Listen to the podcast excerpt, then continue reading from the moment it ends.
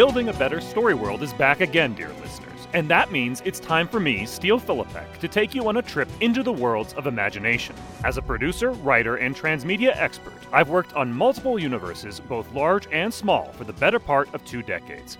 I'm here to share some of the experiences and lessons I've picked up along the way, so that you can create narrative realms that are satisfying for you and audiences. Prompts and exercises are here for those who want to take part, but anybody who would like to learn about the craft of creating compelling imaginative landscapes are welcome.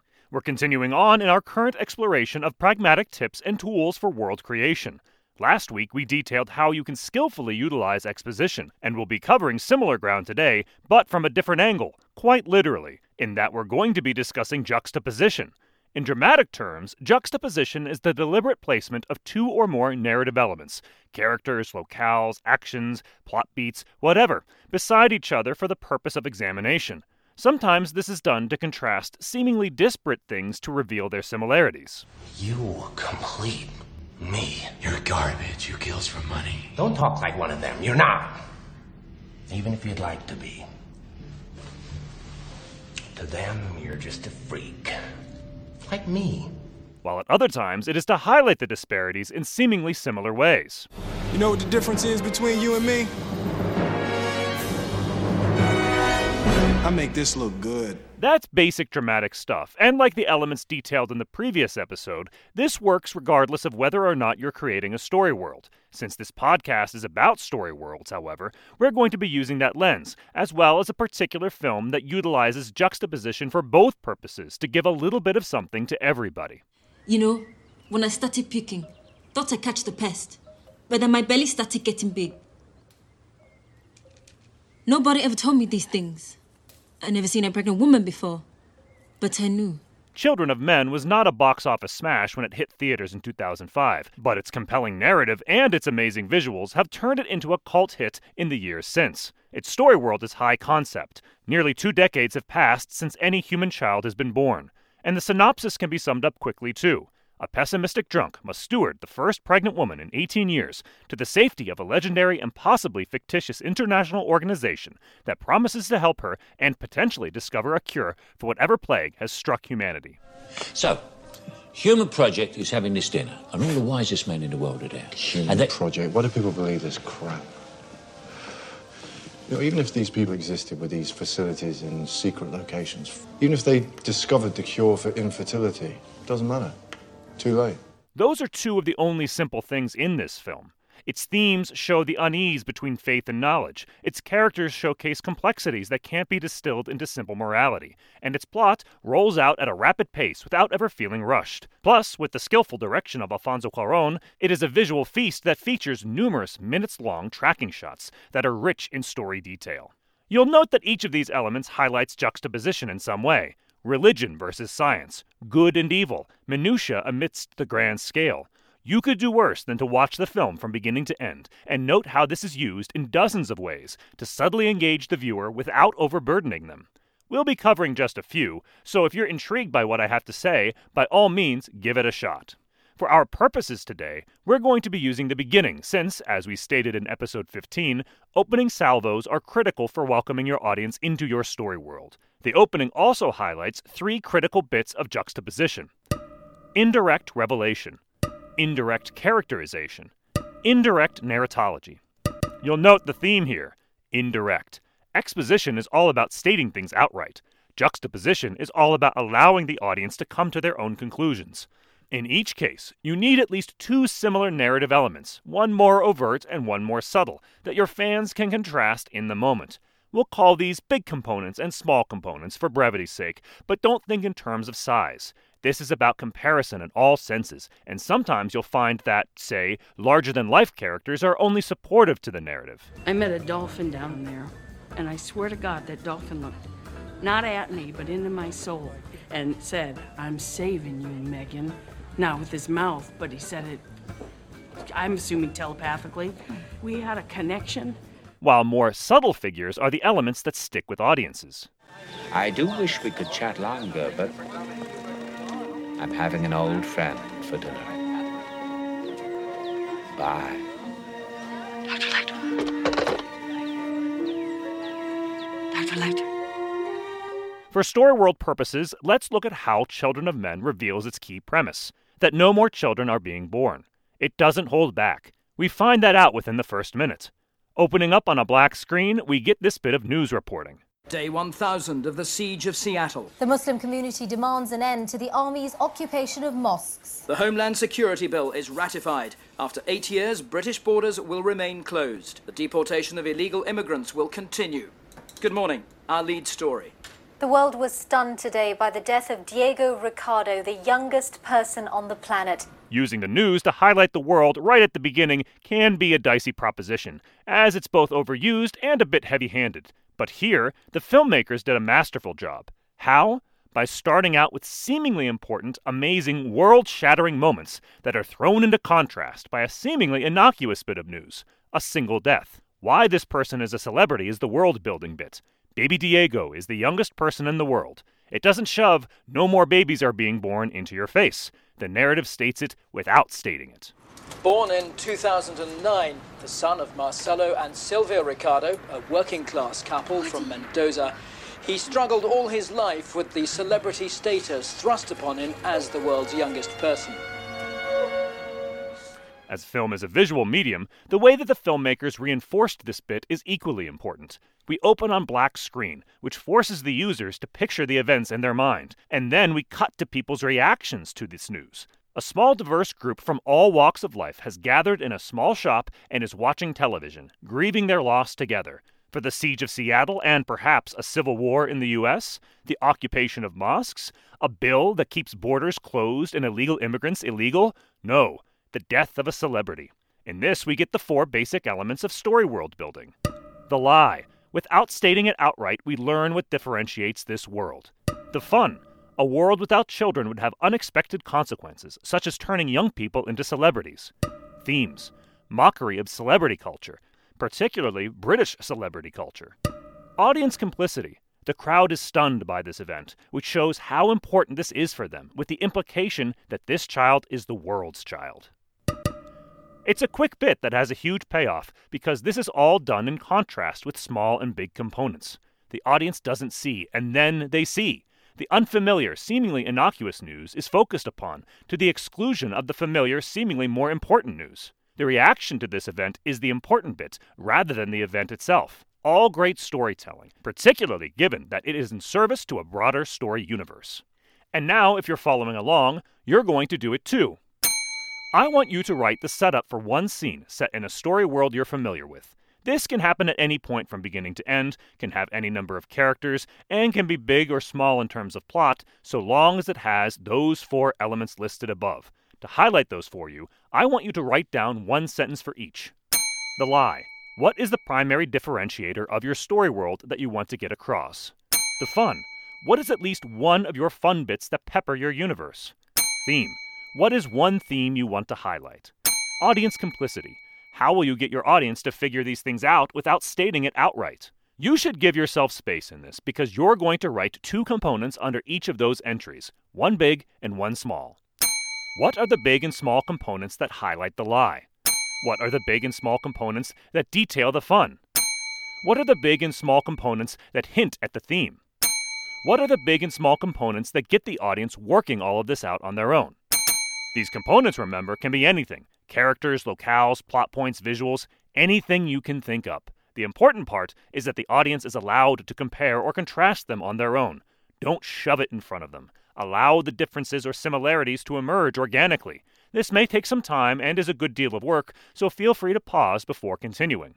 Character and plot are the foundation of our next segment in this episode. And what timing, because we're about to meet the protagonist of Children of Men, Theo. He walks into the cafe, orders coffee, and leaves.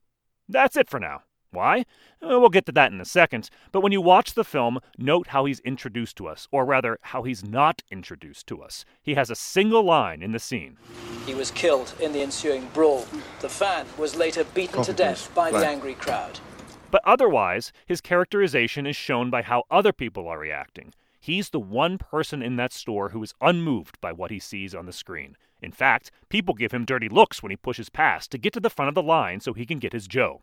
He hesitates a moment to look at the screen, where we get a little more about Diego and how he suffered throughout his life with the world of celebrity. But then Theo marches right back out. Other people are crying, but he isn't. He's cried out. Not that we know that now, but don't worry, the film will get to it. There's a deliberateness here, one that I definitely appreciate. Too often, creators feel like they need their characters to do big and bombastic things to get audiences to understand them. This scene shows that this is not always the case. Yes, you should make your characters active, but don't forget to show them in relief compared with other characters. Characters aren't in motion all the time. You should allow them to breathe a little bit, both so that we can meet other characters and so that we can see how they compare to one another. In a similar sense, you don't need to have mammoth events happen on screen, or on the page, or in the panel, or however else you're showcasing your vision. Having things happen elsewhere and showing people's reactions can liven up a script or get things moving. We don't need to see how Leia got the plans for the Death Star. All we need to know is that there's a big bad empire and a small unstable rebellion, personified in a hulking Dark Knight and a tiny but unintimidated Royal. Darth Vader, only you could be so bold. The Imperial Senate will not sit still for this. When they hear you've attacked a diplomatic. Don't act so surprised, Your Highness. You weren't on any mercy mission this time. Several transmissions were beamed to the ship by rebel spies. I want to know what happened to the plans they sent you. How might you approach this? For a prompt, I want you to go back to that first scene I had you work on. It's a scene, so you should have a couple of characters in there. If not, add them now. Give these characters a purpose that they are trying to accomplish in this scene. Were you to write this out in full, I'd have it tie into the overarching structure, but it's just an exercise for now, so don't worry about that. Much more important are their choices, or lack thereof. I want each of your characters to take one action in this scene to try to get what they want. This can be cooperative or competitive, consecutive or concurrent. The critical element is that each action should, in some way, highlight the other character's history, personality, goal, strength, or flaw. What is the reaction, if any? How big is it? In what style? And how will that reaction, in turn, showcase the characterization of the first character? Play around with this a bit. The scene doesn't have to be very long, and it doesn't have to be filled with kung fu or duels, though those obviously make for some nice visual contrast. Focus on the characters, their actions, and their reactions. When you're done with that, pausing if needs be, we can get to the next element of juxtaposition indirect narratology. This refers to plot, theme, and much else. By juxtaposing narrative elements together, creators can highlight each without needing to craft exposition. In the case of Children of Men, we get this at the end of the scene. Theo walks out of the cafe, where we get a glimpse of the dirty world. What's amazing to us is ho hum to Theo. He lives in this world. What's important to him is revealed when he reaches into his coat for a pint of liquor. He pours the spirit into his coffee and is about to take a sip when an explosion destroys the cafe he was just in.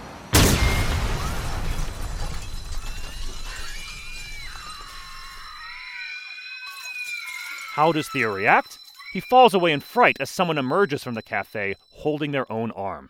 This scene doesn't kick off the plot of the film proper, though Theo will suffer hearing loss that will become a plot point later on in the film. Instead, it gives us a glimpse into the narrative that we are about to experience in two ways.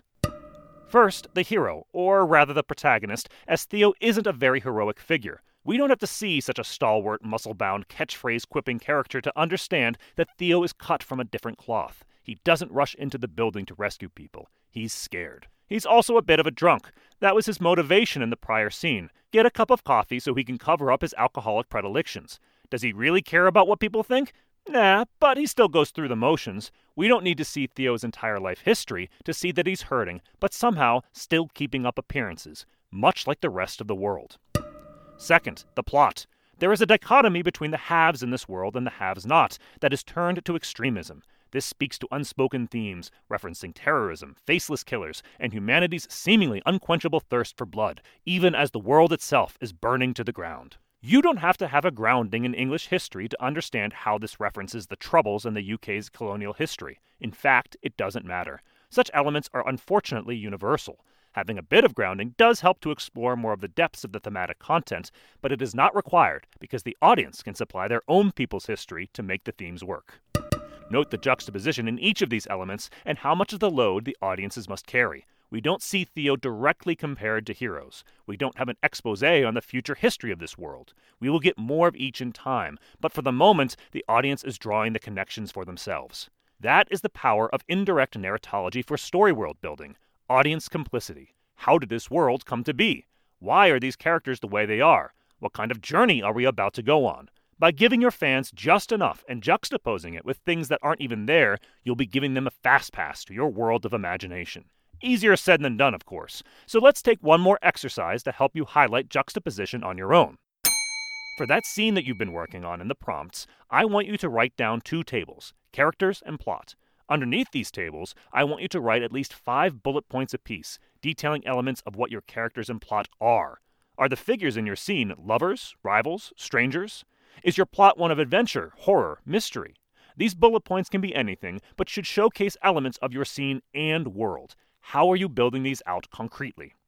Then, below those bullet points, and in cursive or in a different font if you're using a computer, I want you to write out at least five bullet points that you want to showcase that your characters and plots are not. Such elements might be found in other works, but they're not in yours. If you're writing a horror film, for instance, you may be detailing that your main character is tough because he runs toward the killer rather than away from them, like so many others. He's not trapped in here with them. They're trapped in here with him. The tricky bit is, of course, that the audience doesn't have a split screen to compare the two. You're going to have to juxtapose your story against those that have come from before without revealing them. Think hard. What are the elements that are different in your scene and world that showcase the individuality of your imagination? You may already have written a few, so don't worry about doubling up. Just make sure that they are inferred by the audience based on the active choices you are making in your story. Once you've wrapped that up, you'll have a scene with four story world elements and four corresponding big and small components that are juxtaposed therein. Details on the characters in that scene and how their choices lead to reactions from the others, revealing indirect characterization. Two tables that highlight elements of your story world, juxtaposed against elements that are found in other narrative universes but that are absent in yours. If you get the chance, I might recommend watching that opening of Children of Men on your own and comparing yours to it. You'll probably have different plots, different characters, and different worlds, but if you juxtapose the two, you'll probably be able to find the underlying structure in each. Why do they work or not work? You may think that yours is a better scene than that of Children of Men. This is perfectly fine, so long as you can elucidate why. If you can explain why you like your scene, or why it might need to shift a bit, or why your elements work, then you'll be showcasing that you know and understand your story world. If you can do that, then it will be a much easier leap for your audiences to do the same. Don't stop there, however. Keep on writing and keep on composing. Juxtaposition, like exposition, is one element in your narrative toolkit. You'll need to develop all of them in order to craft story worlds that drive audiences to engagement.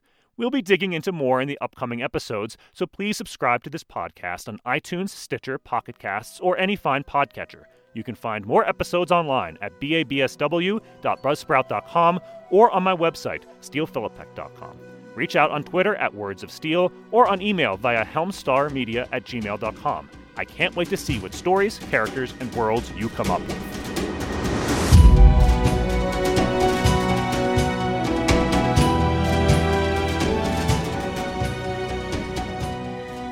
Building a Better Story World is written, produced, recorded, and sound engineered by Steele Tyler Philippek.